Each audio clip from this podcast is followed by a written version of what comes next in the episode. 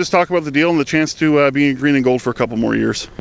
Uh, I mean, with anything in football, I, I try personally to take it one game at a time. I mean, we're about an hour and a half, two hours away from kickoff here, and uh, so the contract's at the back of my mind, but it is nice to get it done. Uh, I like the city of Edmonton. I like this team. I like, you know, the opportunity to build something here uh, within a place that there's a lot of history as well. So I'm happy to be uh, be in Edmonton, and uh, I mean I'm excited to play today. Yeah, and I think that's the theme of the week. Is it's tough in your situation as a team. You're not going to the playoffs, but Coach Chris Jones and others have said there's a lot to play for. There's 2023. There's that home streak you want to get rid of, and why not simulate a couple playoff games here as well?